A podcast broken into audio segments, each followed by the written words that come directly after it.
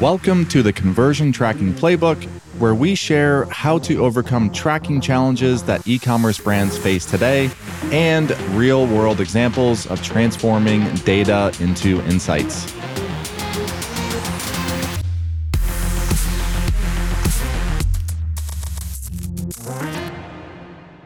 Welcome back to another episode of the Conversion Tracking Playbook.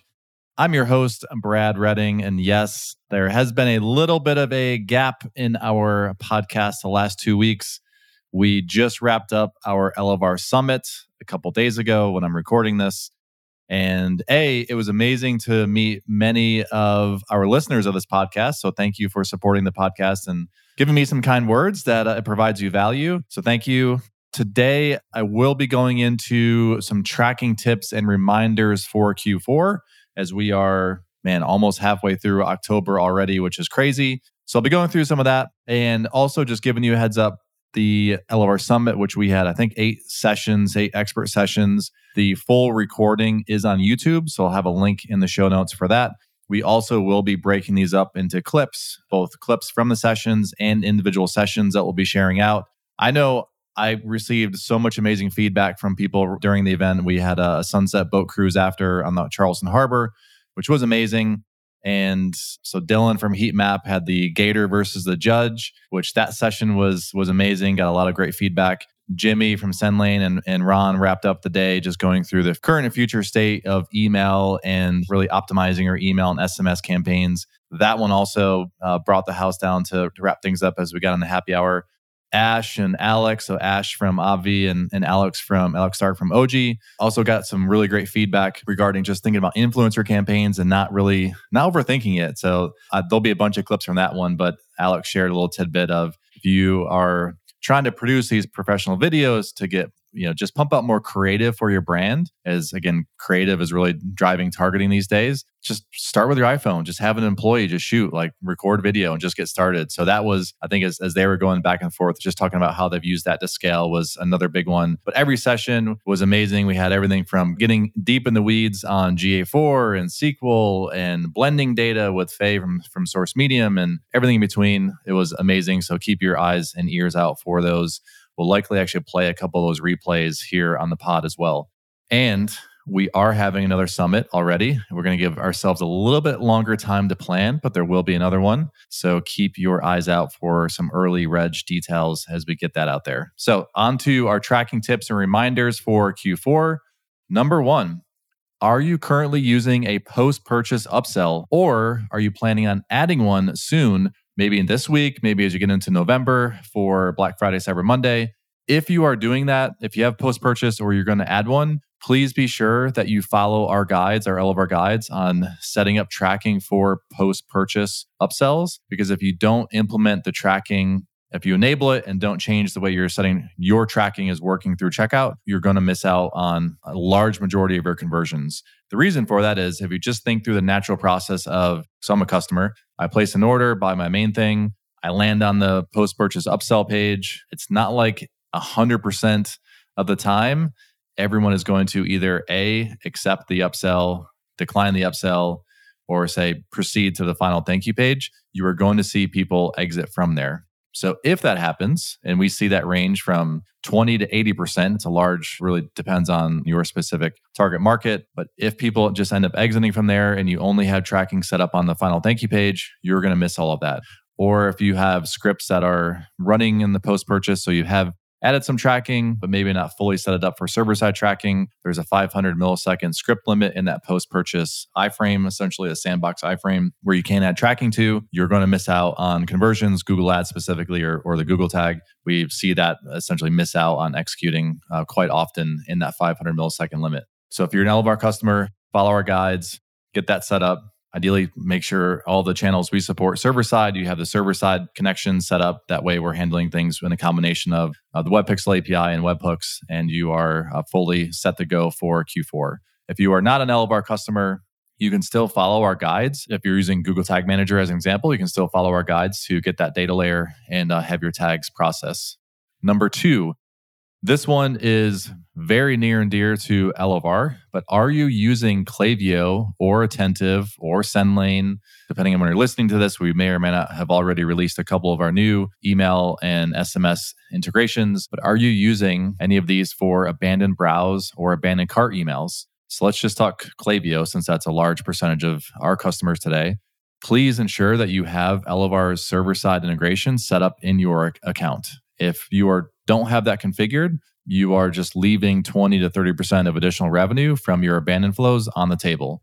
And the long or short of that is because if you're just using the native tracking, the client side tracking with the Klaviyo integration, you're just you're going to miss naturally miss out because of all the headwinds that we're facing with tracking protections and cookie expirations with 24 hours. You're just you're going to be missing where someone that has opted into an email or offer and they come back a day or two later and they add to cart but they don't complete a purchase. You'd expect that person to get an abandoned cart email or a browse abandonment email if you have that flow set up but they're not going to. So this doesn't cost you anything extra if you are an Elevar customer. Just enable it follow the guides to set it up and you can see very clearly in a binary fashion of how many additional users is Elevar matching for you to your flows, to those segments. And you can actually run a split test to validate how much additional revenue that you'll get from Elevar. So that also, there'll be a link in the show notes for that as well. Number three, if you are a Shopify Plus brand and you are upgrading to checkout extensibility, please, this is for you Elevar customers that are listening. When doing so, your tracking needs updating as well. You likely know by upgrading that you lose the customizations inside the checkout.liquid. So, any of your tracking customizations, whether you are an Elevar customer or not, you will lose. So, they won't trigger inside the checkout.liquid. So, you will need to migrate those. And you can migrate to either the WebPixel API on your own if you want to uh, manage that setup, or you can very similar to number one, move all of your destination tracking to our server side tracking events for the destinations that Elevar supports. That way, it's all automated. You can move the checkout extensibility. We'll still handle the shipping info payment steps. Those will all be handled for you. And that includes the one page checkout as well. So if you are upgrading to get the one page checkout, those are all covered as well. Number four, are you enabling international checkouts or Shopify markets? So this one is just a heads up. So really this one is could be its own topic, which there was a podcast probably about 30 or 40 episodes ago that was all about Shopify markets. So you can go back to listen to that one. But just this is more of a I'm raising raising my hand saying, hey, if you are making this change in the next month or two for Q4, keep in mind if you are having different pixels for different stores. So if you had different stores for every market and you're consolidating into one store, there is going to be potentially a loss in your ability to split those pixels or those events per domain. So if you are an Elevar customer and you are making this change in the next uh, month or two, just reach out to us. And at some point soon, we'll we'll update and have a full guide as we are continuing to make changes. Uh, actually, as of today, we just released a new feature that allows you to add multiple pixels or properties. So if you wanted to add five GA4 properties through Elevar and I'll point them to different properties, you can do that. Same thing with a Facebook pixel. So that is now available. And that is part of our move into supporting some deeper functionality with Shopify markets. Number five, this one is easy. If you were a Google Optimize user and you have not intentionally moved or removed your Google Optimize script from your theme, or paused it or deleted it from Google Tag Manager, just do it. It's not coming back. And it's likely, even in a small way, impacting your site speed. So go ahead and just remove that. That's an easy one. The next one, which I think on number six, same thing with Universal Analytics. If your property has shut down and is no longer processing data, just get rid of all of your Universal Analytics tags. So in GTM, you can just filter by Universal Analytics and just do a bulk select and delete. Universal Analytics is not coming back either. So just get rid of it. It'll save some some of that JavaScript load on your site and uh, just again maximize the potential site speed optimizations that you can do going into Q4. Very related to Universal Analytics as we get into number seven is mitigating what I've called for a long time is script graveyard. So we are in October, November, Q4 and it's likely you've tested different marketing channels, tactics, uh, vendors, and most all of them are have likely required some type of tracking that you've had to set up. If you are no longer using them and don't plan to bring them back in the future at all, ever, then just pause or delete them from GTM, or if they are in your theme, remove them, or if they are in the Web Pixel Manager, remove them. These, again, if you are not using them at all, they're just weighing down your site. So the site speed, as we get into really optimizing for Q4, site speed is one of the most common optimizations. So just pause or get rid of them. That way, you just don't have a bunch of dead scripts that are potentially uh, lagging. This used to happen more frequently a few years back, but during those peak periods, it's happened where some of these scripts that are running on thousands of sites during peak traffic periods, so that actual vendor will have their own potential load issues that they're experiencing, which that can negatively impact your site if they do have a load issue. So I don't see this as frequently today, but uh, especially now that it's not just a Friday and Monday where all the traffic is going to your site, all the holiday traffic is just focused on those two days. So now those massive peaks that we used to have, they are really spreading out over weeks and months now. But that doesn't mean it won't happen. So just get rid of them if you're no longer using them and save some of that load on the site. The next tip here is getting into uh, real time performance monitoring. There's never a year that's gone by where we don't have multiple 911 issues that come in during peak holiday sales. And it's a, hey, we don't have any data either in, used to be Universal Analytics.